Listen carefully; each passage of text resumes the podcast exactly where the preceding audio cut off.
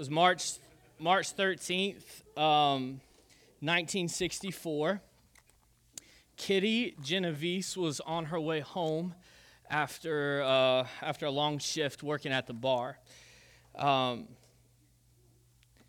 she lived in an apartment complex in the Bronx, New York City, and so she's on her way home, or like she's getting out of her car and on her way up, only to realize that someone is following her.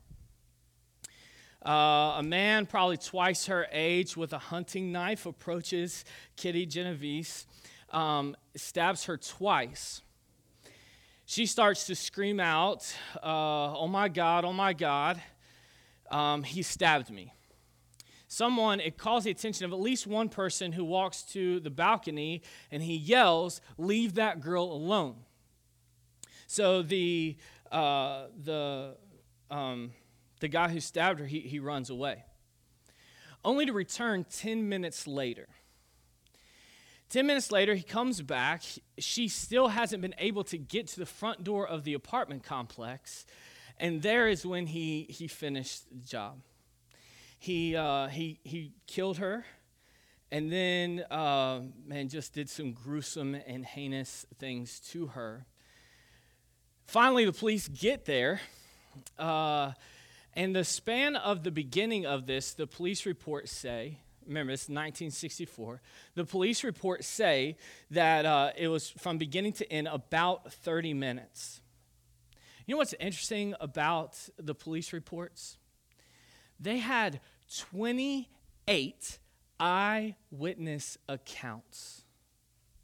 That means 28 people either heard, saw, or were there to experience this 30 minute prolonged, uh, just gruesome attack. We now know uh, psychologists and sociologists have used this case to talk or to call what's called the bystander effect. 28 people saw, heard, uh, or somehow witnessed uh, this young girl be killed in New York City um, but didn't do anything. And the bystander effect says that if a crowd of people is watching something happen, um, they will not do anything until someone else does something. The bystander effect says every individual assumes that somebody else is going to do something about it. And by the group not doing anything about it, the group approves of what's happening. Make sense? No one stood in in the place of this young woman over a 30 minute span of time and this guy going and then coming back. I started to think about our nation, our country.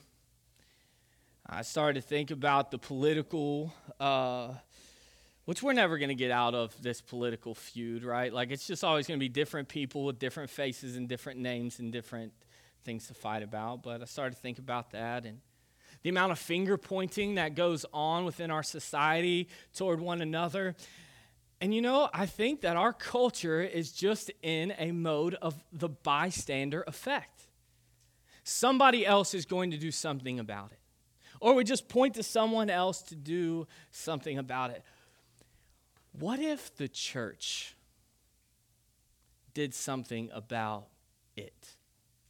Whatever it is social injustice, uh, racism in our culture, you can't deny that it's there. Uh, what if Christians, not just the church, but Christians decided that we were going to stand up to things like abortion? Like we were just tired of it. But you know what? I, I, I think we're in a mode as a nation, we're in a mode of um, of a bystander effect.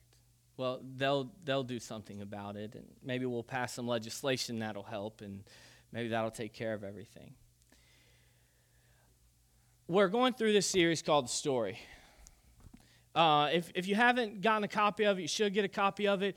It's taken about 80% of the Bible, it's putting it in a way of reading it as a novel, as a narrative maybe you've been reading the Bible and you'll finish a story or you'll finish a book of the Bible and then you'll start a new one and you'll pause and say, man, why did it just go back 1,000 years? Right? You do that often? Okay. Well, it's because they didn't write it as one story, but our, our um, editors have done that for us. And so it's a great, helpful tool. Don't let this take the place of your Bible. Uh, your Bible is significant, but it's a helpful tool for us to all get on the same page. And so this week in the story, we come to a. Um, we come to a chapter called A Few Good Men and Women. If you don't have a copy of the story, you just want to follow us along in the book of Judges. Uh, if you need a Bible, raise your hand. Someone will bring you a Bible. Um, you can follow along on the Restore Church app. You can download that for free, or the YouVersion Bible app for free. You can follow along on the screens, um, but you can't take the screens home with you. And so, if you're going to study God's Word, you need either a, a device or, um, or a Bible yourself. Hey, I want to just catch everyone up on the same page where we are in the story. Uh, God created everything, and then Adam and Eve screwed it up, right? They invited sin into their life because they doubted that what God that God's plan was the best plan. And so, you know, those sometimes you just get a golden delicious apple and you can't refuse it, right? So can we really blame Eve? Yes, we can. Yes, we can blame Eve and we will.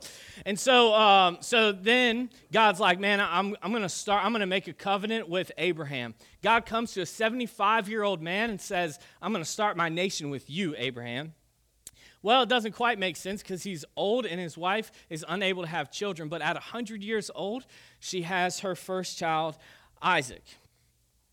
Um, Isaac kind of, the story of Isaac plays out. His wife's kind of in the same situation. They get to late in, in their life and they're like, man, I don't see this nation that God's talking about. Um, Abraham, Isaac, Jacob, Jacob and Esau, you know, that whole, how th- that whole thing plays out. But Jacob, finally, man, we started to see some progress in this whole children as many as the stars in the sky thing, right? He has 12 kids. That's normal in Jacksonville, so we wouldn't raise an eye at that, right? And then the 12 kid, and then those 12 children be, uh, become the 12 nations of Israel, and they start to um, really like flourish in the land of Israel until the famine hits. And um, at that time, though, Joseph rises to second in power of all of Egypt. And so it just works out the way that God lines it up that all the nation of Israel moves north of Egypt. And just when they think everything is going great, Pharaoh in Egypt, the, the Pharaoh in Egypt dies, a new Pharaoh takes place who doesn't have any regard for Joseph, and they take Israel slave, uh, take Israel captive, and Israel becomes their slaves. God rises up this, this dude named Moses. Moses is a felon. He kills a guy in Egypt, he runs away, and then God comes to him later in his life and he says, I want you to go in there and say, Let my people go, you know? And, uh, and so he's like, No, I can't. I'm a felon, right? They want to kill me, and I don't speak well. And God's like, you know, I, I, don't really care about that. Give me some more excuses that I might care about. I want you to go in, and then the 10 plagues, you all have seen the movie, uh, Prince of Egypt. And then uh, God lets the people go. They cross the Red Sea, um, and then they wander.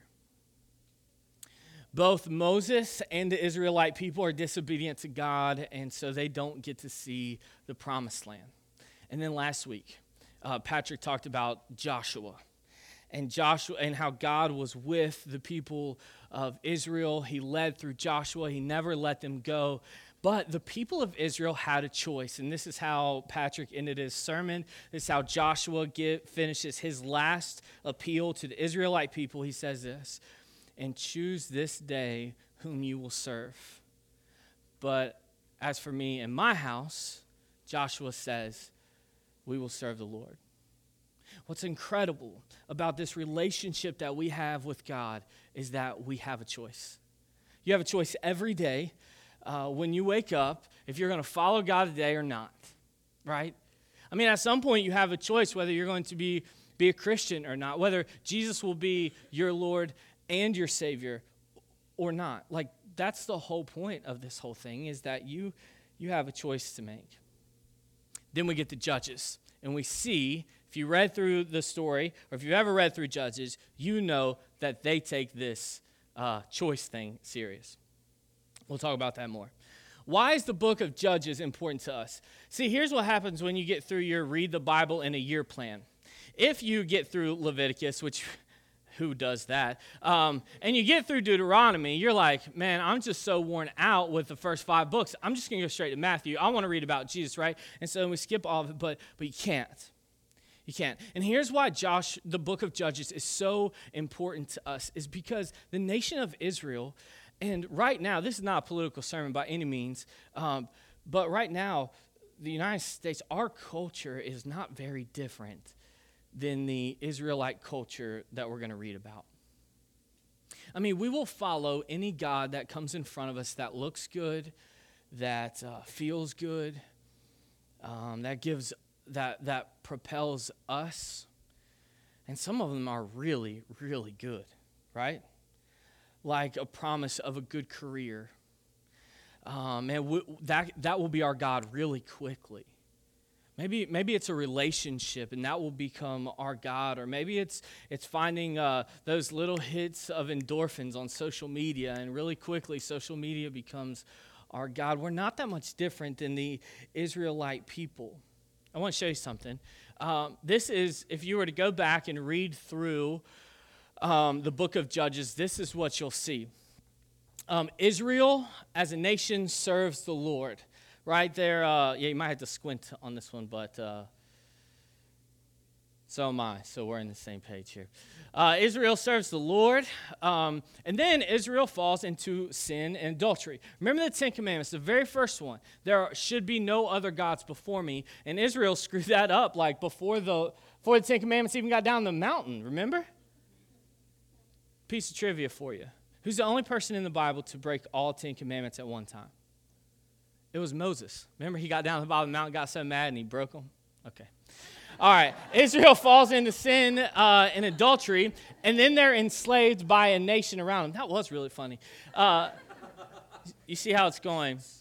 Then Israel gets enslaved by a nation that's, that's around them the Midianites, uh, Amalekites, Amorites, some other ites. Then they're like, all right, finally, okay, maybe God can help. Then they cry out to God. God brings up a judge, and uh, that's what the whole book of Judges is about. The judge brings Israel back around, puts their focus on God. Israel's delivered. They go back to serving the Lord, and then eventually grow content in their relationship or, or, let, their, uh, or, or let their guard down, and they go back. And man, the book of Judges is just a continual cycle um, that keeps breaking God's heart. You know, I, I could probably replace the name Israel with the name Roger, and this would still make sense. Uh, Roger falls into sin. Roger's enslaved by his sin. Roger cries out to the Lord. God lifts him up delivered. Roger serves the Lord, and it's like, this is awesome. This is what it's supposed to look like. And then Roger falls into sin. Anybody else? Not just me? Okay. All right. All right. Here's what, uh, here's what we know. And we'll get into the text of Judges, and we'll prove this to be true. Here's what we know. Through all of this, God is faithful. At every point in this cycle, whether, whether you're just looking at it as Israel or whether you've put your name in there, at every point of this, God is faithful. God, we thank you that you are faithful. We thank you that you are good. We thank you that you've not left us as orphans, but you've given us the Holy Spirit. Um, and so, God, today we pray that that Holy Spirit gives us power and strength, that it convicts us and encourages us. And God, we pray that He is present now. Pray all these things. In the name of, of precious name of Jesus. Amen. All right, open up your Bible to Judges. Uh, you're going to go ahead and skip to Judges chapter 6, but I'm going to bring you up to where the story uh, gets us. The story actually opens up with I don't know why anyone hasn't made a movie of this, but a, new, a dude named Judge, or a dude named Ehud. Can you pull that uh, cycle up real quick? Um, one of these should say, so um, during this time that Israel serves the Lord, what I what should be here is actually Israel serves the Lord and experiences peace. when they raise up a judge, the judge delivers Israel, usually through war, and then Israel sees peace for a while. For as long as Israel, check this out in the book of Judges, for as long as Israel serves God, there is peace. And so, this dude named Ehud, if you're a movie making type or you want to write a novel or something like that, dude, check this guy out. Ehud is a left handed assassin. And uh, this is this is a great story. You got to read about. Actually, just make a movie about judges, but just do a good job. Not like some of those Christian movies, you know. It's just bad. Anyway, he walks in, and he assassinates this dude while he's on the throne, or the office, or he's going to the bathroom. And he's this is what's this is what's cool about the story is uh, the Bible is so clear about this part. It's very vague in other parts, but it's very clear at this part. He walks in, he's left-handed, so they don't they don't know that there's a sword on him. He stabs the king, right? And the king is so fat that he cannot pull the sword back out. And so he runs out away from it and, and gets away with it. So Ehud, the left handed assassin, he's a judge for Israel. And um, and then Israel experienced 80 years of peace. The story introduces us to another judge, and her name is Deborah. Deborah was an unexpected leader. No one really saw it coming. Uh, as you're reading, you're just like, man, you read a story about men heroes, and then all of a sudden, Deborah inserts herself. Well, God raises up a woman leader. Listen, uh, we talk a lot about men here. Uh, we think that, and I, I think that the spiritual decline in our nation also has to do with the spiritual decline of men in our nation. Their just lack of desire uh, to lead families. And so I'm thankful for the men here who have who've taken that on. Uh, as much as we talk about that, women, you got to hear this. You are not plan B. Okay? You are not just like some second class, second tier. If a man doesn't lead, then you can step up. Look, you have such a significant role in the kingdom of God, and more than the nursery and potlucks. If you're here at Restore and and you feel that way, look, we're not trying to do that. Uh, as a matter of fact, we want to lift you up and make ways for the women in the kingdom of God. Dudes, can we applaud that? Yeah, okay. I was expecting like some whoo, whoo, whoo, but you know. All right.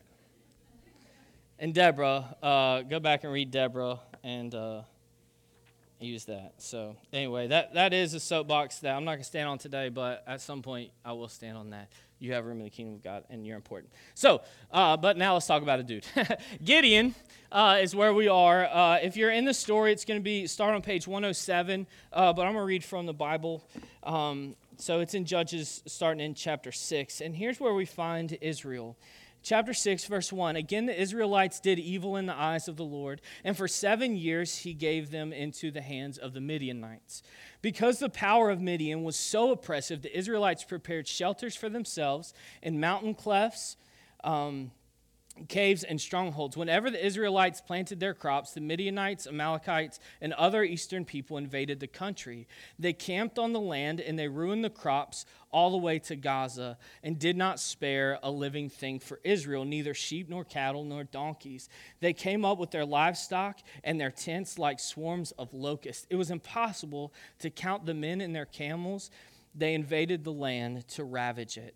Midian so impoverished the Israelites that they cried out to the Lord for help. You see how that cycle is playing through. Man, so before we start blaming them and calling them cowards for hiding from the Midianites, they don't have food, so they don't have strength to fight. They don't have weapons because every time they come through, they'll, they, will take, uh, they will take the weapons. And sometimes we even see that they'll take all the tools of the blacksmith so they can't make weapons. And so they're terrified. But before we start to talk about how terrified they are and call them cowards, dude, this is what we do with our sin. Like our sin does this to us. It enslaves us. And honestly, there are sometimes that it causes us to cower away from what God is calling us to be as Christians, right? Yeah. And so here they are. You saw that last part of verse 6 where it said, so they, they get in this cycle of sin, they rebel against God, um, they cry out for help, in ver- or they're enslaved, and then they cry out for help. Um, we're going to read just a few more. Sometimes in the story, in this book, right? I told you that sometimes they omit some, some passages just to help us read the story a little bit more clear. But then they'll give us a, a, a, a paragraph where they paraphrase the in between. And I want to read the top of page 108 for you. And this is how we're introduced to Gideon in the story. I really, I really like this. It says this in their hunger and weakness. So this is not inspired word of God, what I'm reading, but it's a paraphrase. In their hunger and weakness, the Israelites appealed to God, who informed them that their big problem was not agricultural or military, but it was spiritual. To illustrate, God picked for service a farmer from the weakest clan in the tribe. Like most new leaders, Gideon was uncertain if he could measure up, but God was looking for faithful for a faithful follower, not a decorated soldier. I love that last part. It says, But God is looking for a faithful follower and not a decorated soldier. Look, sometimes in the church, like, so we look at the minister, or the preacher, or the pastor, or whatever, and we say, Man, I, I just, I couldn't do that. Right? Like, I can't do ministry. I, I, can't tell people about Jesus. I can't pray with people. I, I can't do really anything significant spiritually because I, man, I haven't been to Bible college. Uh, I haven't gone through this class or, or, or, or whatever. And honestly, as we're going to see here in a few minutes, I don't think God gives a rip about my college degrees. I don't think God cares if you went to Bible college or if I went to Bible college. He's not looking for how many degrees you have on the wall. What's God looking for? He's looking for faithful followers of Jesus. Man, I hope that's you. I think God does too. And so pick up again here in uh, chapter 6, uh, verse 12. Um, put that there. Chapter 6, verse 12, uh, it says this. Um, find it. Oh, little 12. There we go. When the angel of the Lord appeared to Gideon, he said, The Lord is with you, mighty warrior. But, sir, Gideon replied, If the Lord is with us, why has all this happened to us? Where are all his wonders that our father told us about when they said, Did not the Lord bring us out of Egypt? So you got to remember, Gideon wasn't there, he's only heard about it. But now the Lord has abandoned us and put us into the land of into the hand of Midian the Lord turned to him and said, Go in the strength you have and save Israel out of Midian's hand. Am I not sending you? But Lord, Gideon asked, How can I save Israel? Check it. My clan is the weakest in Manasseh, and I am the least in my family. The Lord answered, I will be with you, and you will strike down the Midianites. Um, he's the weakest in his clan his family's the smallest. And then he says, and I'm the weakest one in my family. And you hear all of the things that Gideon says about himself. But what does God call Gideon? Can we go back to the verse, first verse in that, verse 12? When the angel of the Lord appeared to Gideon, he said, The Lord is with you, mighty warrior man, I, I love reading through the Bible and picking out the leaders that God chooses. It's like God doesn't choose the one who's the biggest, tallest, and a head above the rest, is what they call about, is what they say about Saul. But he chooses the least, the weakest. He chooses, he chooses the weak, the powerless, the poor. He chooses the old the young. He chooses the failures in the room. He chooses those, the ignorant, the people who just don't know the Bible. That's who God uses. He uses a new believer. God can use your dead faith. God can use sinners to change the world. And we're going to look at this a little bit more but see, like when you read through, you read like about David who uh, is in the farm when God calls him, right? And and even even David's dad Jesse like didn't even call him in when Samuel came to anoint a new uh, a new king. Like he brings in the his other six sons. He's like, we're not going to waste time with David, but it's God who chose David. How about Peter, who's just a fisherman? He's dirty, he's stinky. He sticks his stinky foot in his mouth more often than he more often than not. He wasn't the smartest, probably was a dropout in school. And God uses Peter to preach the very first gospel sermon ever preached in the Bible. How about Paul, who was a persecutor of Christians? Like, my dude killed us. Imagine that a guy who was ready to kill us, and then the next week he's standing in front of them preaching the gospel. What about Rahab? She was a lying prostitute, and God used her to save the whole nation of Israel. What about Noah, who was a drunk and a crazy dude? God's like, I want you to build a boat and I want you to save mankind. What about Abraham? He was 100 years old before he had uh, before he had Isaac. What about Jacob? He was a liar and a deceiver. What about Joseph, who was a prisoner? I want you to hear this. God wants to use you to do something significant. So, the first thing we learn about Gideon is that God uses the unlikely. And you might be sitting there thinking, like, here's why God can't use me. Go ahead and think for a second why can't God use you? Your profession, your past, your age, old or young, your gender. Now, I want you to consider this. That's exactly why God can use you. The same things you just listed in your mind of why God couldn't use you is exactly why God can use you. Uh, man, I, I love this about Scripture. It's because, yeah, they've stopped writing the Bible, but I think, man, I think I look around the room and I see people who could be listed in here like as spiritual, mighty warriors. All right, so time passes. Um, Midian, uh, time passes. We heard about those pesky Midianites, right? Uh, well, they team up with another group called the Amalekites. Man, at some point, all of the ites just run together, but you know, whatever. So the Midianites, Amalekites, and then it just says the nations from the east. Whoever wrote Judges just got tired of writing, and then they said uh, um, the nations from the east. They're like, man, let, let's go ahead and just take care of Israel. Like, Let's go in. We need to get some food. We need to get some slaves. We need to get some weapons. It's about time for us. They've experienced some time of peace. Let's go back through and take what's ours. And then God's like, all right. He's like, you want to come mess with my people? Uh, you got to mess with me. And I love that. And so, God, I wrote in my notes, God says, I wrote, let's go, God. God's like, let's, let's do it.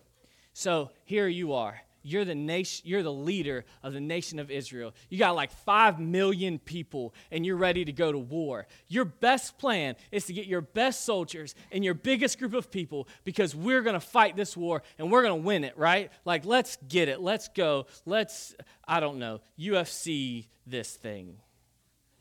Marine Corps it. I don't know. Oh, man, that was like too much. That was like too much of the mms. Like, okay, my bad. Sorry. Um, but here's here's here's God's plan. Go ahead and flip over to uh, Judges chapter seven.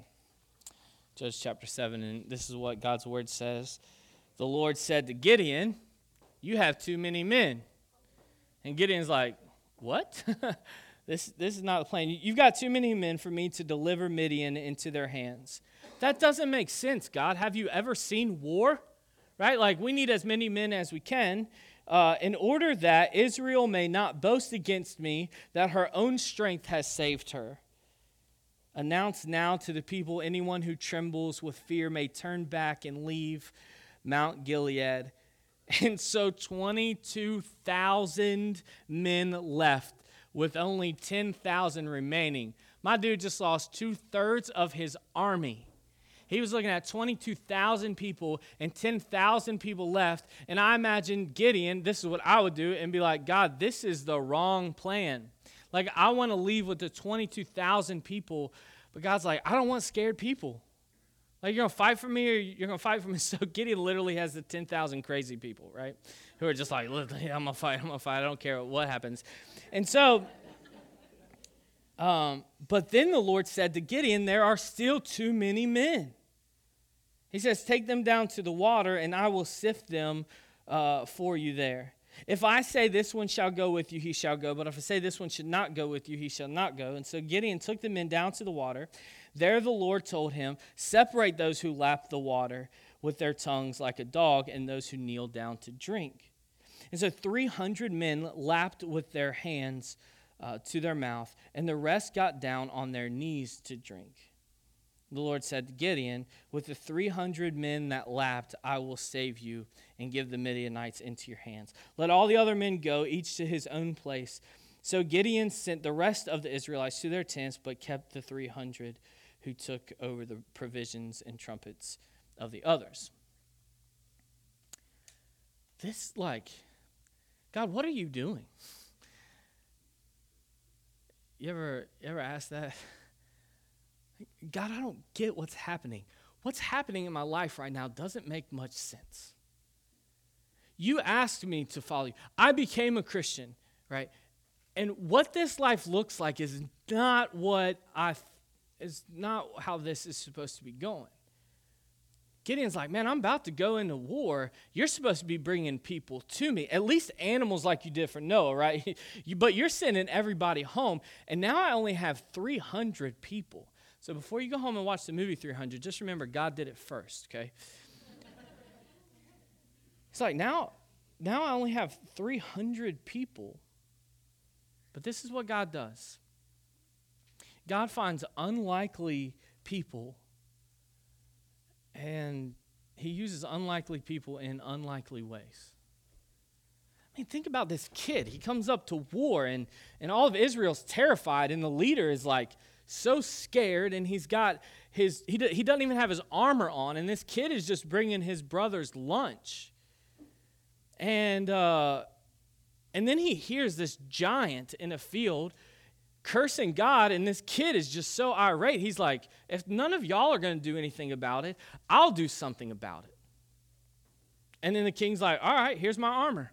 Put it on go fight. And this kid's like Nah, dog, take this off of me. I got a slingshot and some slick stones, and I'm going to go down here and slay this giant. You see, God uses unlikely people to do unlikely things, right? Unlikely circumstances. Um, he takes this people of 300 to fight against three or more nations.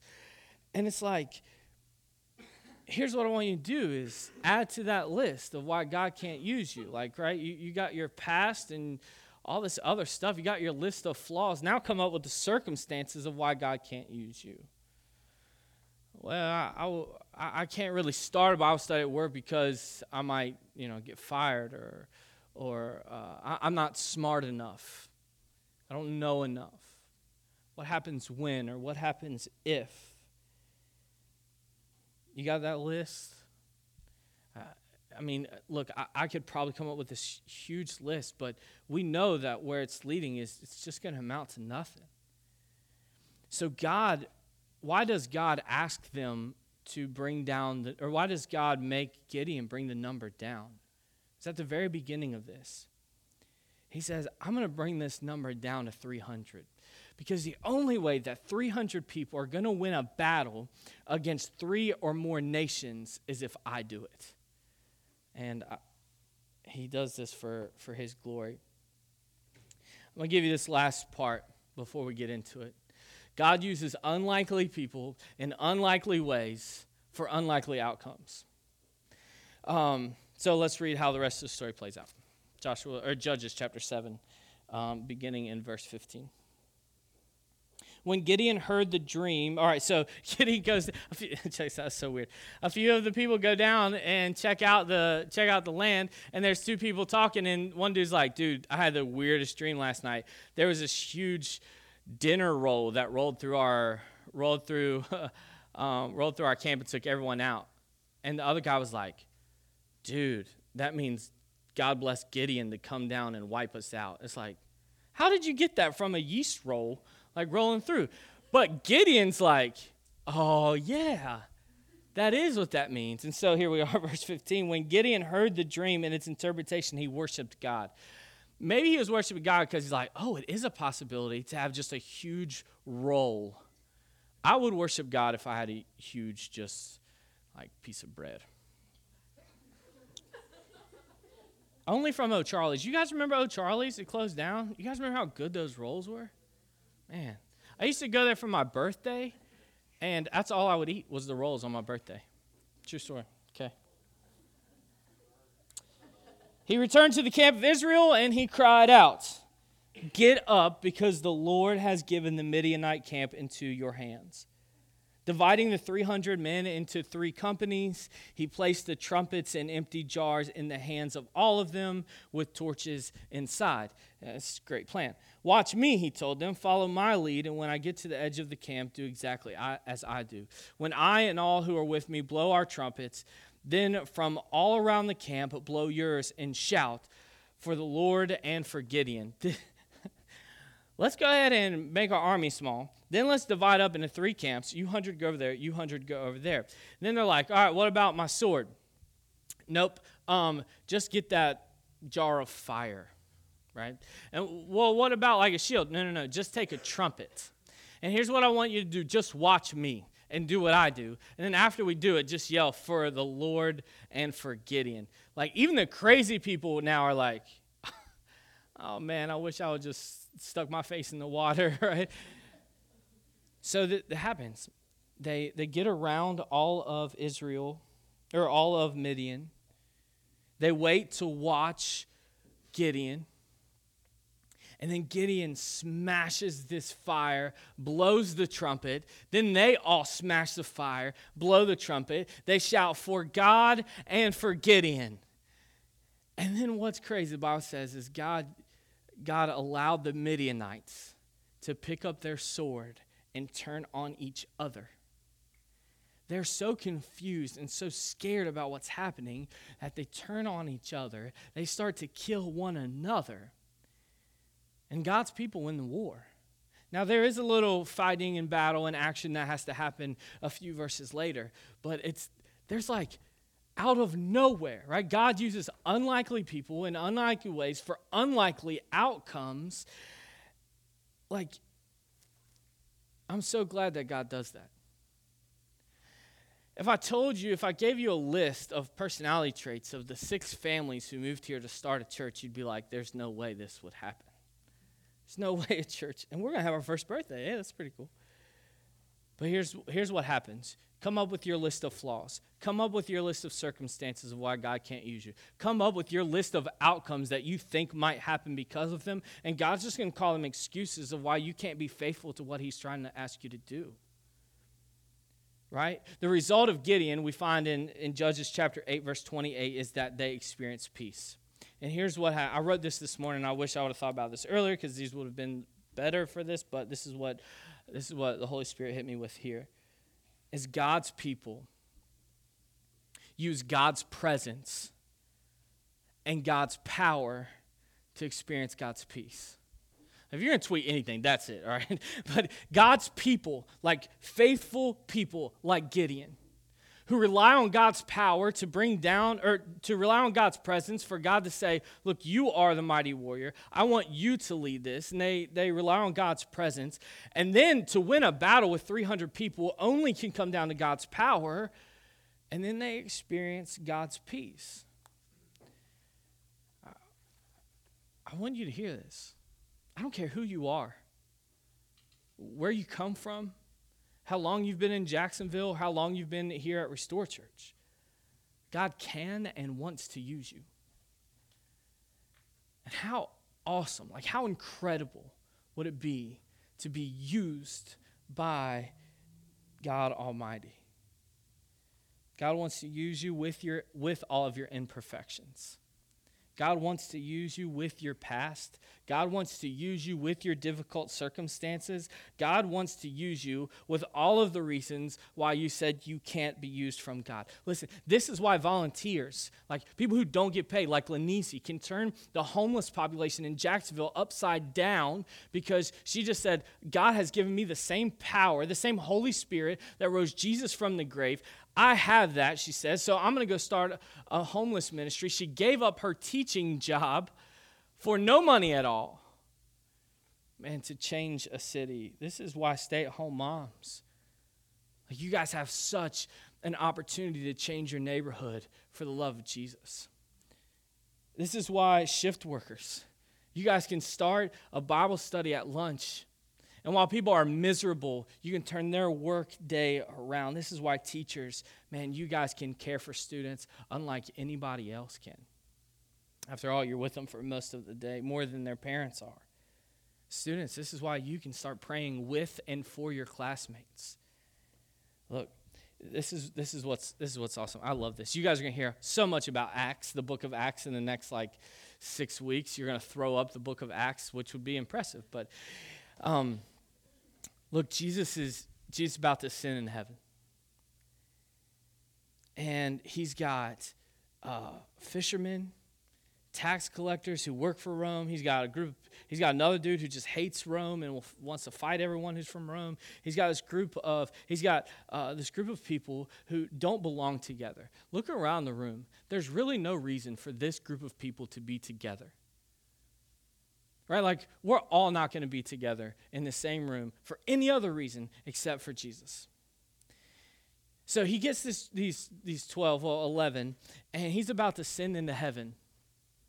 The disciples ask him, uh, Jesus, are you at this time going to restore Israel? Like, are you going to bring power back to this nation? You know what Jesus says to the disciples? So I want you to sit here, and I want you to wait for the power that's going to come on you. He says, And then when the power of the Holy Spirit comes on you, you will be my witnesses in Jerusalem, Judea, and to the ends of the earth. Now, these are 11 people. They've never taken a Bible college class in their life. Most of them are, four of them are fishermen, right? Like, actually, the book of Acts calls them unschooled, ordinary men. But you know what the book of Acts also says? It says these men turned the world upside down. Just people like you and me who love God, love people, and want to see our world flipped upside down. Man, I, am excited to hear about stories of, of people you're praying with and people you're loving because you decide you're going to let God use someone from the weakest family and the weakest class to change your environment. Uh, we're going to ask you over the next few weeks. This is this kind of it.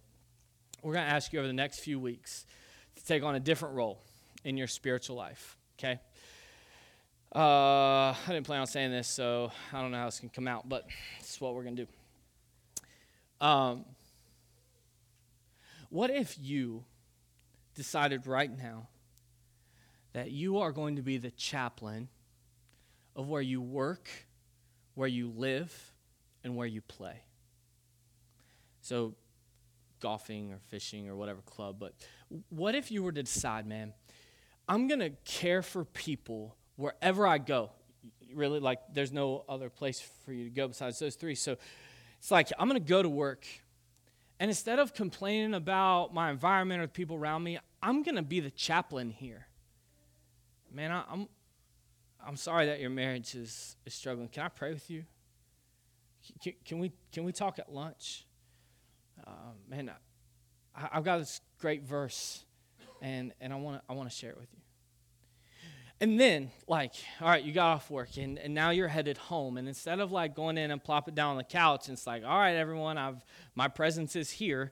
Uh, what if you were to walk in and put your guys put your arm around your wife and say, Man, how, how is how is your day? Um, and, and check on her heart, not her schedule. Right? And you were to say, look, you know, b- before bed tonight, let's let's let's pray about those things, or or, and then instead of like and then instead of just like correcting your children's behavior, which is what we do when we're tired, right? Like, stop doing that. Stop. Why, don't you like get down with them and, and check on their hearts? Like, your kids are just as frustrated as you are, right? They've had just as tough a day as you are. Sometimes those connect pieces just don't go together. And what if they could come to you and say, and, and, and their heart's breaking, and they can come and talk to you about it, pray with you about it. And then when you go to blow off steam, right? You go to golf, and you're golfing with someone, or you're fishing, and those people, man, you, you have a spiritual experience. Here's, here's, what, here's what's going to happen. Here's what's going to happen. Oh, this is good. Here's what's going to happen. There's going to be 150 people from Restore Church who says, I'm going to be the chaplain where I work, live, and play. And Jacksonville as a city will change. Because your work environment will change. And in your home, divorce is not an option. Because your love for one another is just bursting at the seams. Your kids will be contributors to society and they will care for their, the people around you. If you start to care for your children, your children will start to care for their friends at school. Right? And then even where you go to play. Jacksonville as a city can change because we're faithful to God because He's faithful to us. I'm glad I didn't write that down. That's good. God, we love you. Uh, we thank you for your presence.